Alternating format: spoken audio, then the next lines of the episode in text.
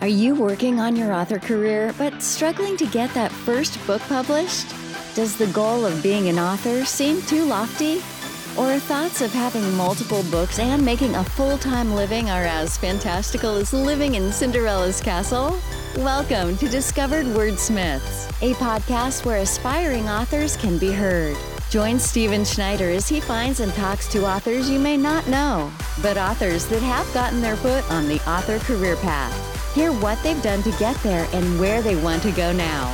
Settle back. It's time for a bit of inspiration and advice. Come listen to today's Discovered Wordsmith. So, welcome today on Discovered Wordsmiths. I am Matthew Bennett. Matthew, hello. How are you doing? I'm very well, thank you, Stephen. Thanks for having me on. Yeah, great. It's great to sit here talking to you. So, before we get into your book, tell us a little bit about you, what you like to do, where you live, things like that, other than writing. Okay, I have something here that should tell you a lot about who I am. It's a, it's a mug of tea, build, builder's tea. I'm just going to have a slurp. Okay. That's a pretty big cup. I tend to I tend to lose my voice when I'm when I put more than ten words together. I think it's part of the the isolation during the pandemic. You, where's my voice gone? No, it's PG Tips. So that's a big uh, brand in the UK. I'm from the UK originally, Stephen, and a long time ago, I, I left the UK, went via Sweden, spent some time in Sweden, and uh, then came over here to Montreal for basically my my uh, ex-wife's career. We came over for that reason, and we've been here since 2012. So nice. yeah. So, yeah. where exactly do you live now? In Montreal. Yeah. Where are you, Stephen? Where do you? I am a little ways south. I am right below Lake Erie, about an hour south of Lake Erie by Kent State, where the Kent State shootings were. Oh, okay. Dubious claim to fame. yeah, but everybody knows it. Okay. Yeah. So, um, what are some of the things you like to do?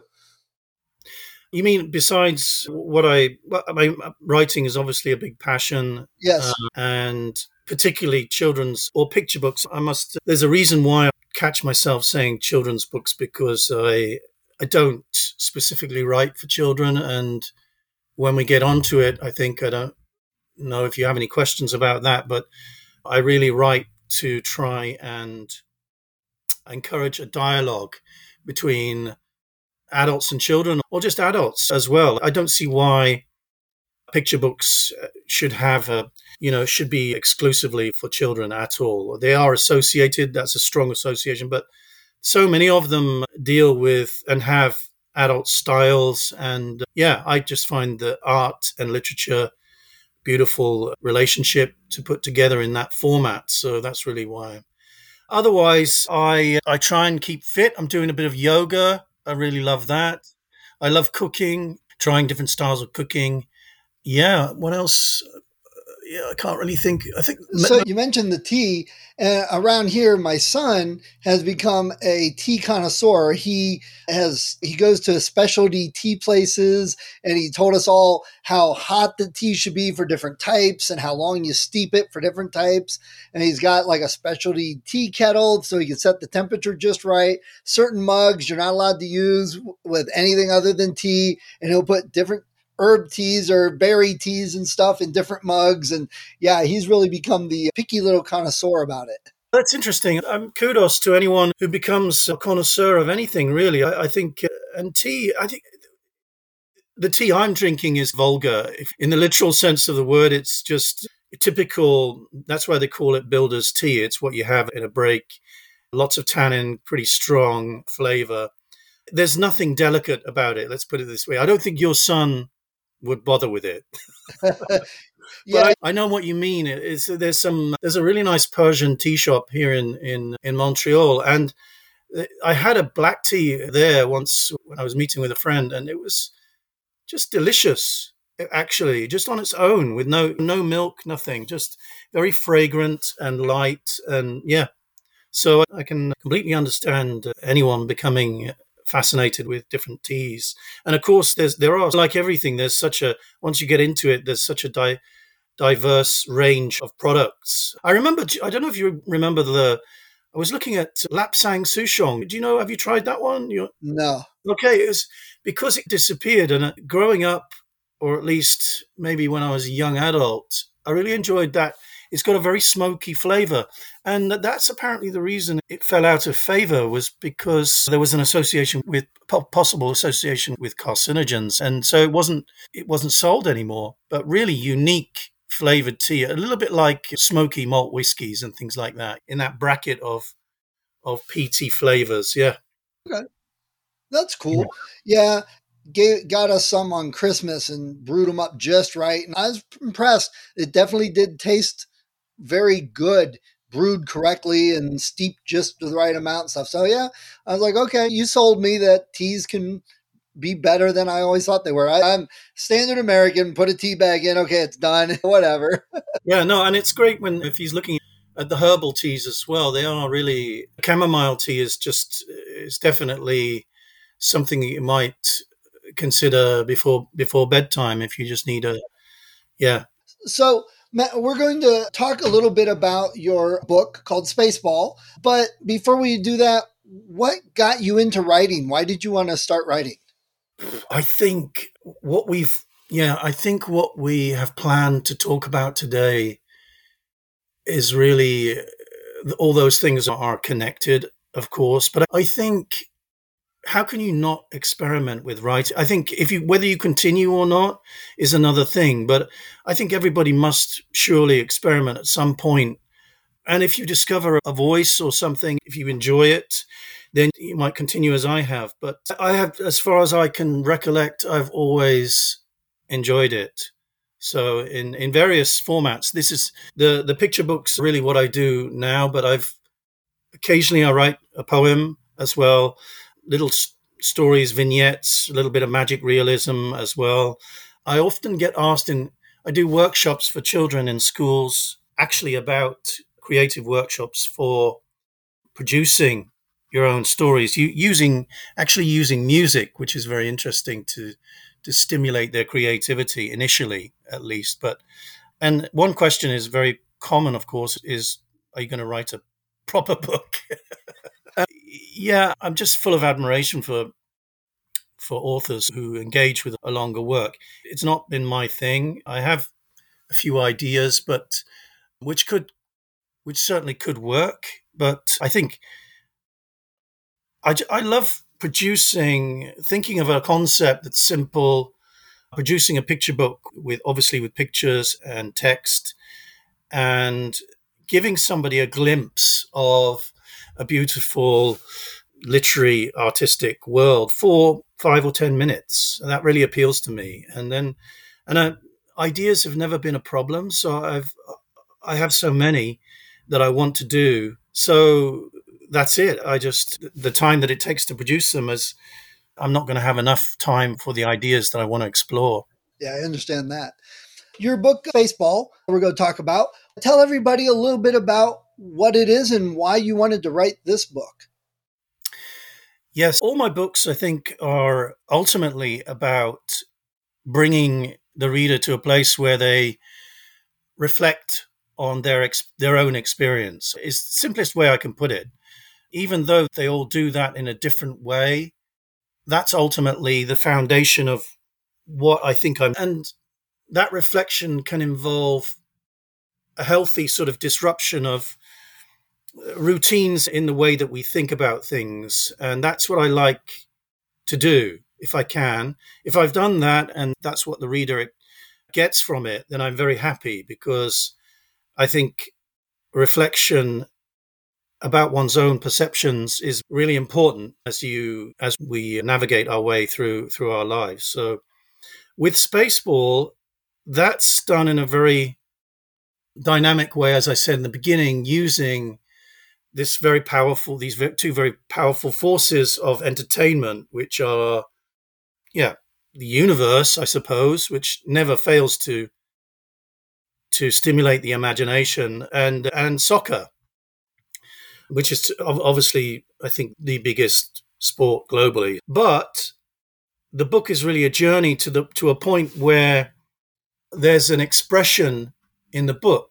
There's a father-child relationship, and at three quarters of the way through the book, the father says, without spoiling it too much, there's a goal scored in the book, and the father says that must be the greatest goal in the history of everything. Okay. And that point is really the climax because th- that's the point I want to bring the reader to, to consider the history of everything. So, your own history, your social history, political, your cultural, and then that of others. So, there's, so at that point, the child in the story fo- just focuses on that one expression. And I love that because for me, sometimes you're listening and we all drift off. But then something somebody says, it could be one word or an expression, suddenly you latch onto that. And that's really what happens at that point in the book. In order for the reader to just c- consider what is my own history, who, who am I, and what is everybody else, and what constitutes the history around me as well. But it's a lot of fun. The soccer and the space bring the reader to that point, and that's really the purpose of the book. Nice. Okay. Why did you want to write a book like this? Oh, because I think that's important, Stephen. Okay. Yeah. yeah. I also, so perhaps to answer your question more fully, I don't want to do, I don't want to bring, you want to bring the reader with a certain amount of energy and engagement to that point. There is this sense of momentum building up through the book and a complete change of direction then at that point. But it's, it, I hope people find it's, it's a lot of fun. Um, all the people that, I, have read it have said so to me so far. Yeah, it's very easy to follow. And then you, ideally, you're left with that uh, reflection. So as a as an author, I think you're always trying to think. Certainly, I am. Of you want your reader to to want to read your book again, to want to pick it up again, to want to check things, to continue the thinking after the book, and I think that's a really great piece of literature. If you can do that, then you've you've really achieved something as an author. I hope that, that the package, as it were, of this book manages to achieve that. Nice. So uh, you mentioned the reader feedback and people who've read it. Have you gotten kids saying they love the book or parents saying my kids have read the book and loved it and that they're asking for more? Oh, sure. Anything? Yeah, sure. Yeah. Yes. I, it's such a, I should explain Stephen, to you and the audience. I did. I had done. I had a bit of marketing experience before, in in other work that I was doing, and really, the soccer and the space are really marketing vehicles for this book.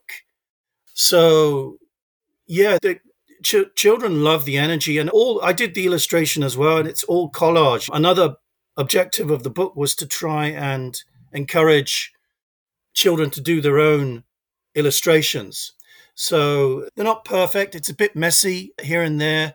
It's done with uh, cutout cardboard and images from various magazines and also crayon, which I love. I love the textural, excuse me, of it in illustrations. So there's a strong flow to the book, and I think that there's a good harmony to it. Yeah. Nice.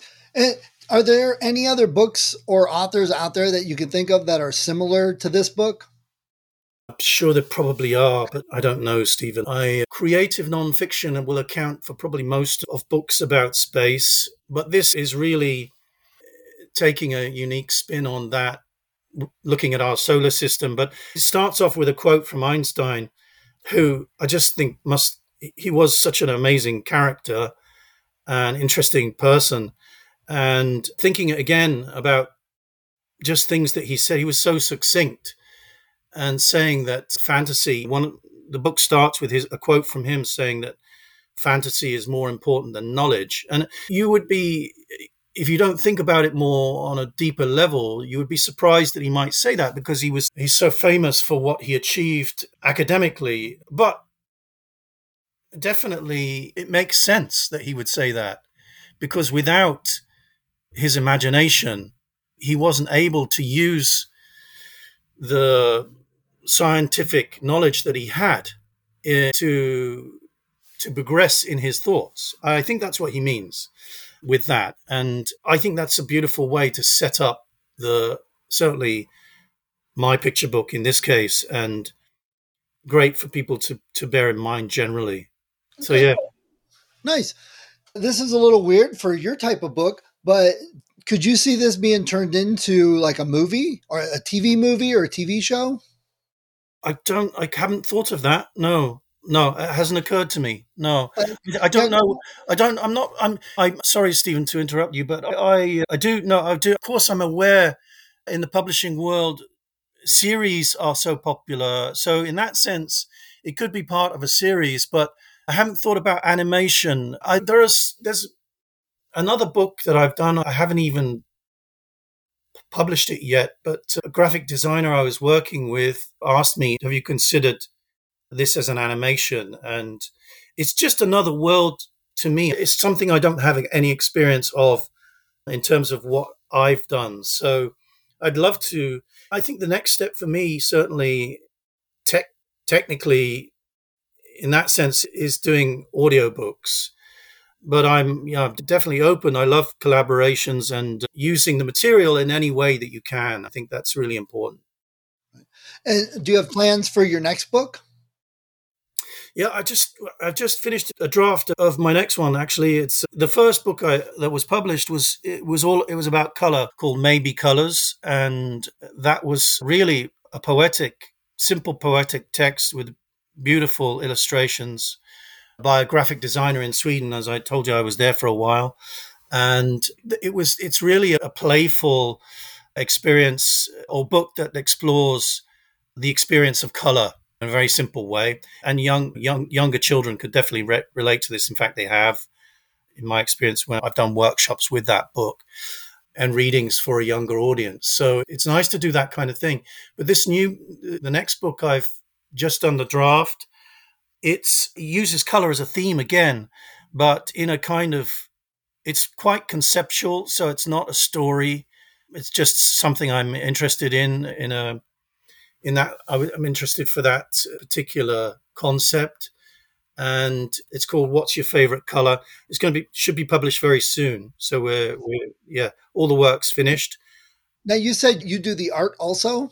Sometimes, yeah, but I've done yeah. I've got I've worked with three other artists now on picture books, and I've done two myself. So there are some that I plan on illustrating in the future. I just enjoy it. I've always enjoyed that side of it too.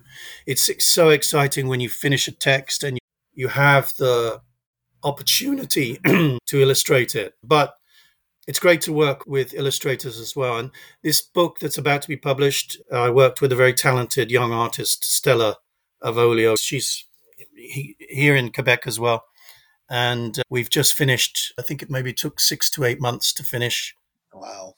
Yeah, picture books take a while with the art, especially. They can do. Yeah, that, that's interesting. You say that. I think that's another common question I get. And I have to say, it depends on the picture book. In my experience, I think I mentioned Maybe Colors was my first book. When I knew what I wanted to write, how I wanted to write it, took me maybe an hour or two to write the whole thing. It's quite repetitive, but right. not in a dull way. That's and that's something you've got to be really careful of as well. I, or I, I try and be aware of. So, as a, I think with experience as an author, you're gaining your own sense of fluency and awareness of where you are in your book, and hopefully, there's less editing to do in that way structurally with the more experience that you get. But that book was very quick because it's more, it's like little stanzas that are poetic. But my second book, Snowman, is actually a tr- more traditional story. And it took me ages to get the, took me nearly a year to finish the text because I could, I just didn't feel, I didn't feel right about it. I just didn't feel like it, it was put together. And that was more of an organizational thing, not the, text itself, but where things should fit in uh, together. So it's very interesting. Yeah. Okay. Good. So let me ask you some things besides your book. What are some of your favorite books and authors? Ones that you like to read? Yeah, I yeah I I could say Stephen. There's a lot of stuff that's quite generic. That's just the way it is. There's a, but then you look at some authors have taken that in a really constructive way, and one in particular sticks out, which you will know very well, Robert Munsch. Okay. okay.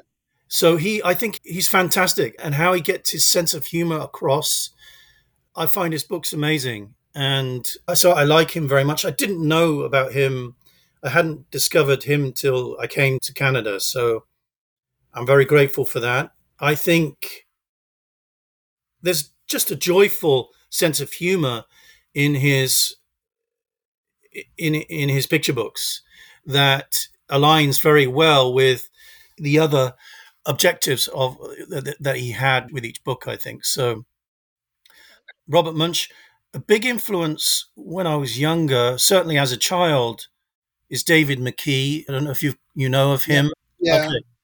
and actually older as well. And it's interesting to talk about him his work because he really did tackle subjects that were perhaps more adult oriented. If you look at, uh, he's he wrote one book called, which was really a social commentary. It was called Not Now, Bernard. I don't know if you've come across it.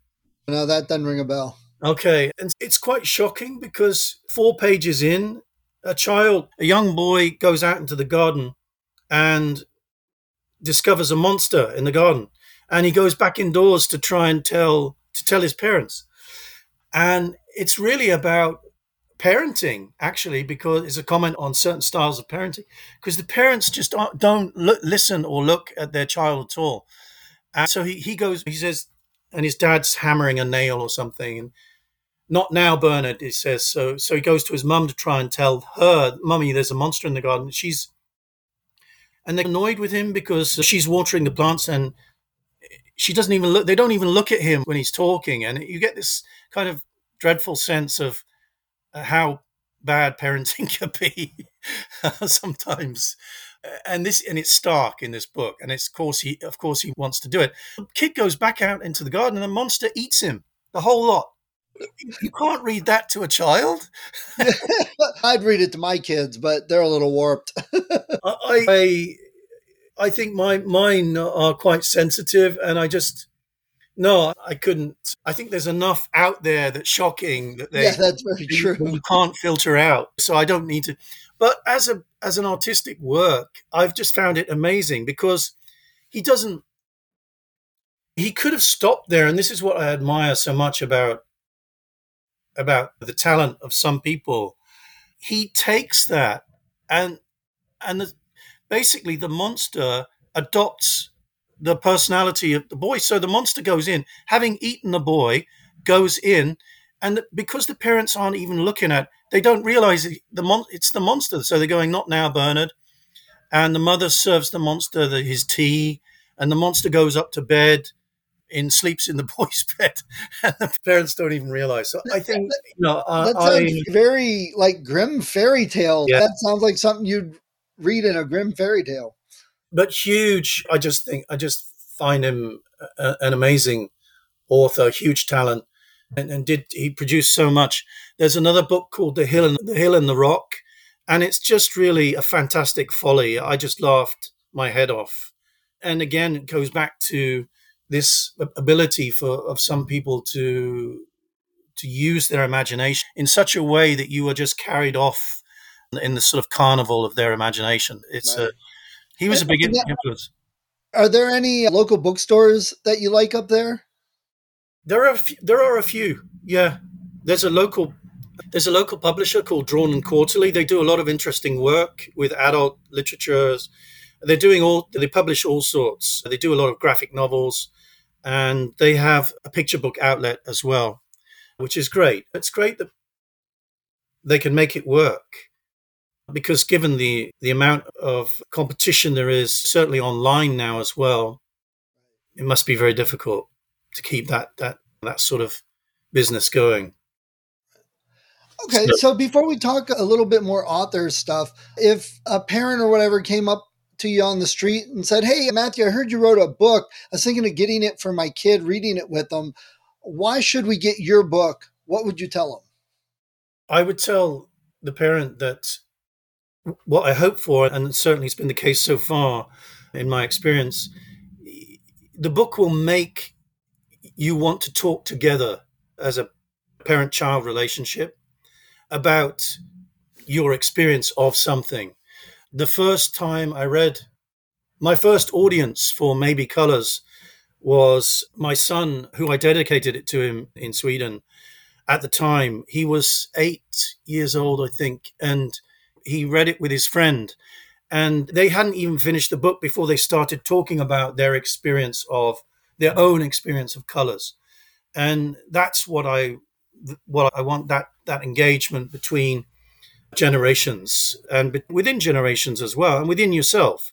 A simple concept to enjoy, but a one that that could sustain itself for a while. You want your reader to to return to your what you've done in their thoughts, and really about it's about changing that, that perception that we were talking about, so that the next time that you see a color, it's not just part of your everyday landscape. It's, oh, I, I read maybe colors that, that was very specific in directing my thoughts in a particular way. And it's almost like CBT. You're, you're hopefully giving the reader another perspective in their everyday experience. No, okay, great. So let me ask you you've written several books. What have you learned through that process that you're doing different now than when you first started? Yeah, that's an interesting question. I I think with when you produce more than one and they are varied in their style and uh, presentation, I think you gain a lot of confidence from that. When you know when you're in taking on new projects, I think you also feel a lot more comfortable about dropping ideas. I'm, a, I'm much more aware of what it is that I think I can work with in terms an idea might come along, but if it, then I like to leave it in, leave it in my thoughts for any, any length of time. It can be really. I have a book that I'm planning on, which I'm really excited about actually, but I've had it in my thoughts for several years. It's, ba- it's based in London, in the UK, actually. And I know what I want. And I did some research when I was over there last summer.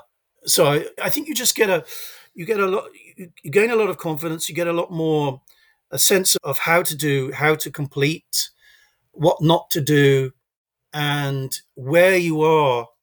When you're involved in a work, you're involved so deeply. I think one of the hardest things is to understand is to separate yourself objectively and uh, and experience it as a consumer would or the, the reader will eventually. You can't do it but you can to a certain extent with more experience. And i think now i'm a lot more aware of what i need to do in certain part of a project to make it coherent. Okay. Yeah i can see that. I get the same way as i've learned and done more. I think a lot of authors feel that. And that's good to know for new authors that it starts coming together as you do a little bit more. Oh, definitely. I think my first, the first things I wrote were very poor. Just, yeah, you, you're really just finding your feet, finding your voice, finding out what it is that you want to do with.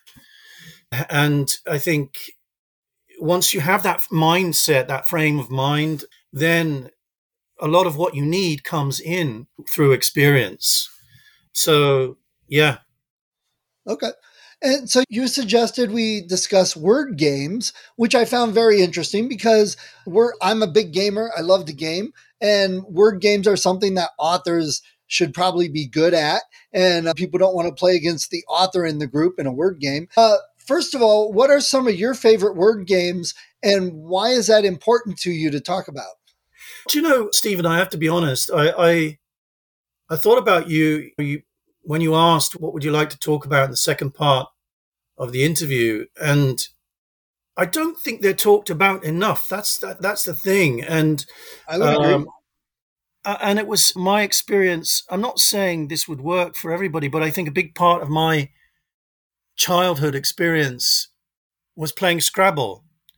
And as this, this might come as a surprise, but it's yes, it's about it's competitive in the sense that you're trying to score points off words, but you're looking at combinations of letters, and then you realize what combinations work well, and you get a sense of of words from that. But what I loved about that game was the opportunity that it gave you to also that kind of word game.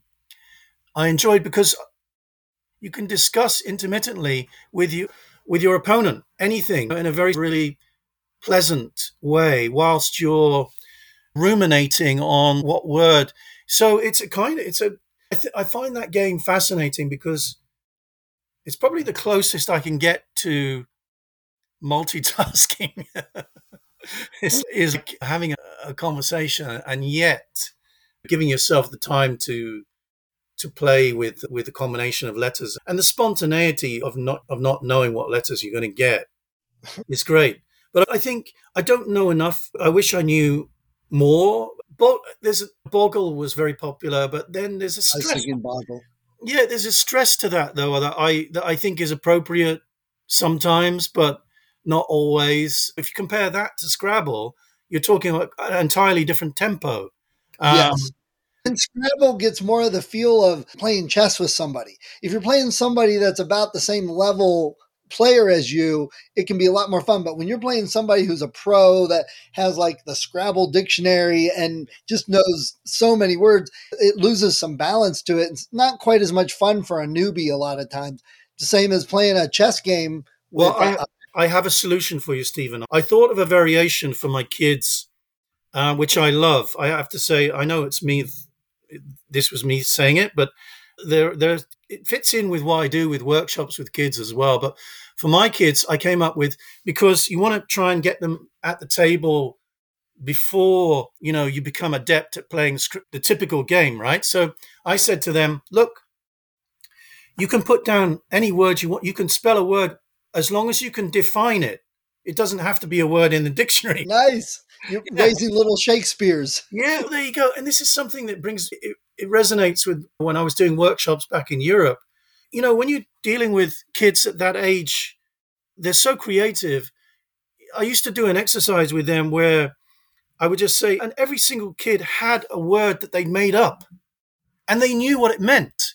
And very often the sound of that word was appropriate to their what the definition or the meaning that they gave to that made up right. word. So made up Scrabble, and it's just how much fun is that? It just it's just so cool. And it gives you, you you give your kids a chance to beat you. You you don't stand a chance.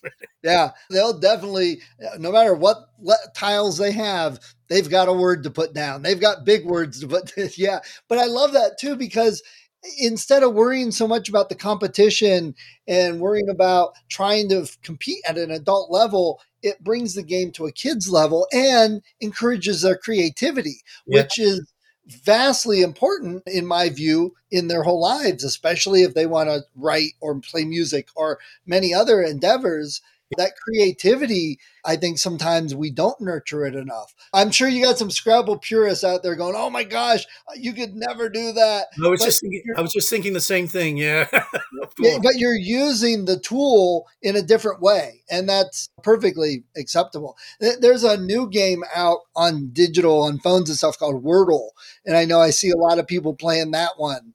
I think sometimes people avoid the word games because they associate them with Scrabble. And oh, I'm no good at Scrabble. So they think of all word games as Scrabble. Yeah, I think I think a lot imagine if you're dyslexic as well, what a nightmare it must have been to to have that have that sort of proposed as a game. But again, yeah, if you could make up your own words, it wouldn't matter how you spelt them. I, I don't know, Stephen. I, I think whatever way you encourage connection with the form, the graphic, the sound, just if you can get people to enjoy that any any one of those things then you've you're you're helping them in a world to to develop a, a much better way of and improving their communicative skills. That's and games are a great way.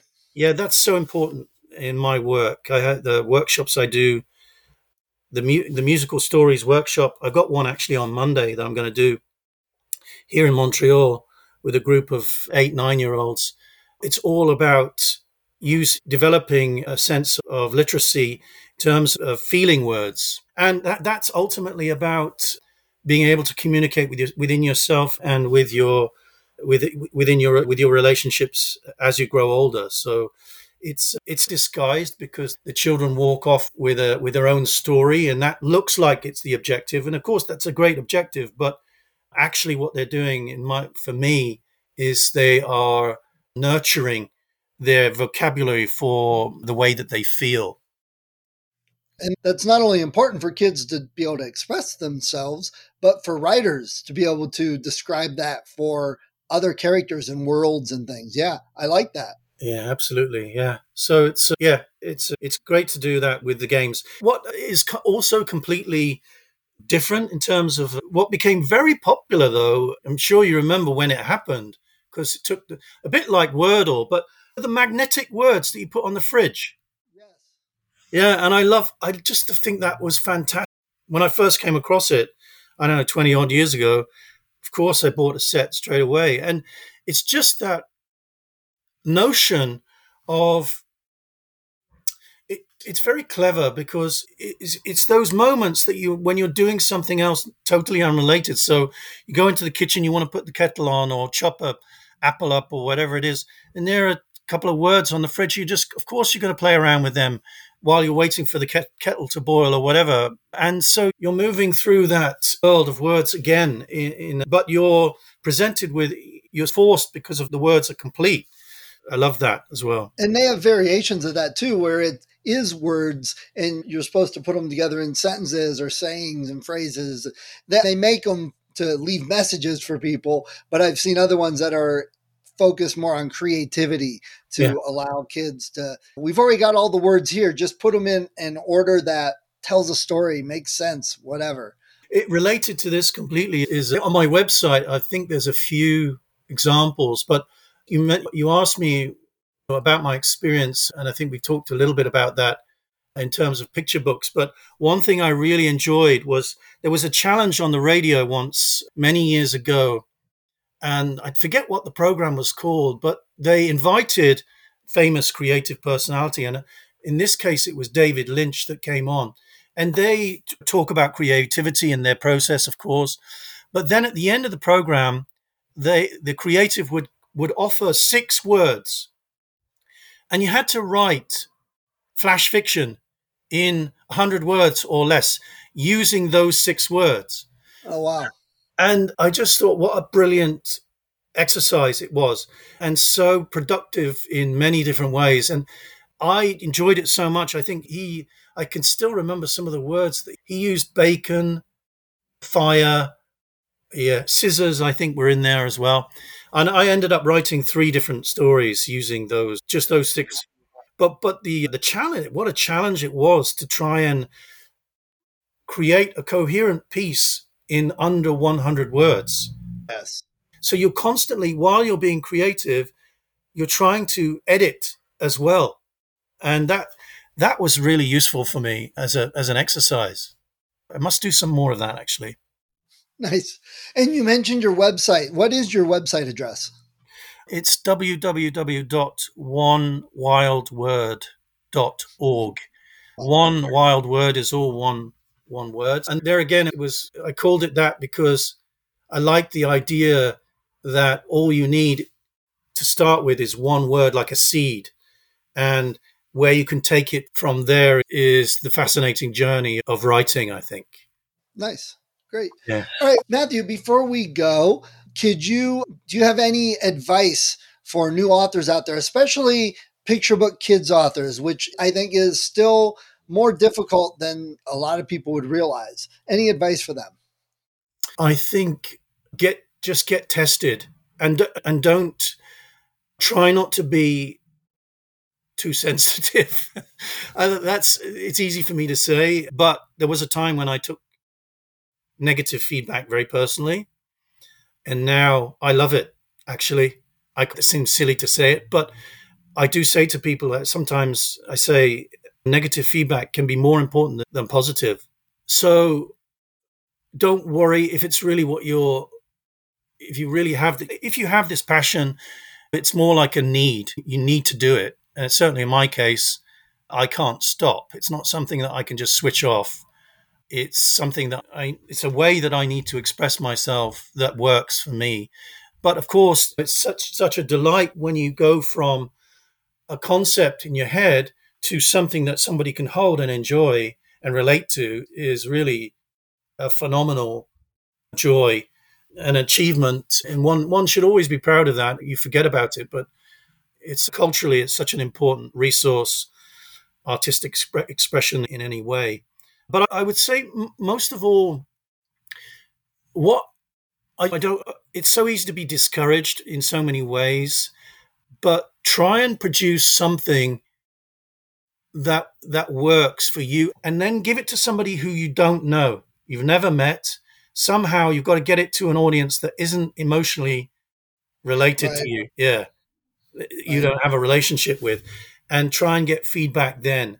And then look at the feedback in a very uh, in a very sort of sensible and productive way because the more I the longer I've done this, the more I realize that a lot of feedback like my first the first one of the first feedbacks feedback I got on maybe colors was from quite a prominent reviewer at the time, but she wrote, The blue is too blue in the book. I was like, Oh, okay. And then I, that was really important for me. That was a really sort of significant point in my career, in my health, my mental as a as an author was I just realized you're not gonna you can't satisfy everybody. It doesn't matter how much you want to. And then when you get feedback from so many different sources about the same thing, you realize everybody likes different parts, and that's a good thing. And they don't like this, and he doesn't like that, she didn't like that, but they like he liked this and she liked that. And so it works when you get that feedback back, you realize, okay, all of this is fine. I, you accept all of that. But then you might get something where you realize, okay, structurally, there's a comment or some feedback where you realize yes, I should have done that instead. Or I can change that because that person is actually right. I can see that now. And you, re- you, you realize that you may have overlooked something that could be a problem. So I would say get as much feedback as you can and work through it. And that means when you think you finished, you never have. so don't ever think you finished anything. right.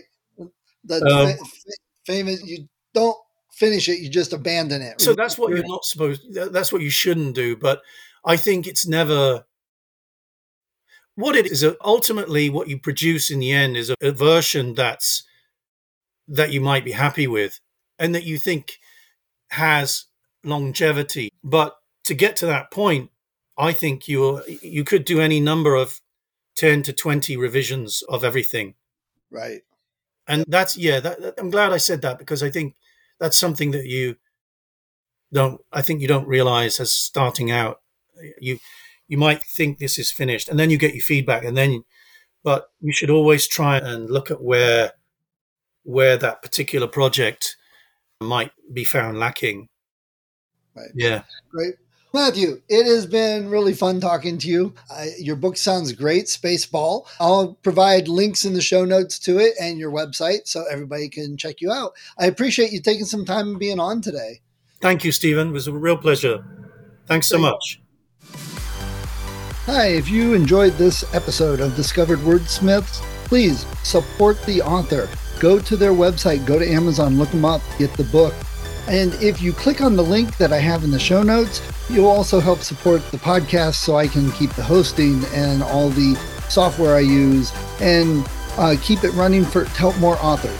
When I am recording this, we've got over 100 episodes, lots of authors. Go to the website discoveredwordsmiths.com check it out. There's a lot of great authors, probably in some genre that you love. See what they have, check out their books. That's what the point of the uh, podcast is for. So people can discover new authors, find some new books they love, support the authors so they can continue writing. So please support them.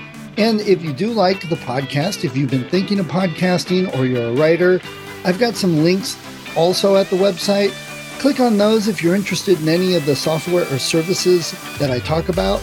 Everything that I have there is something I use, so I've got an affiliate link. Again, it's a little bit, if everyone clicked on those, if they were going to get it anyway, it helps keep the podcast going. So let's all help each other out, discover more authors to read.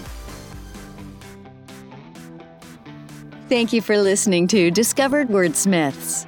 Come back next week and listen to another author discuss the road they've traveled, and maybe, sometime in the near future, it might be you.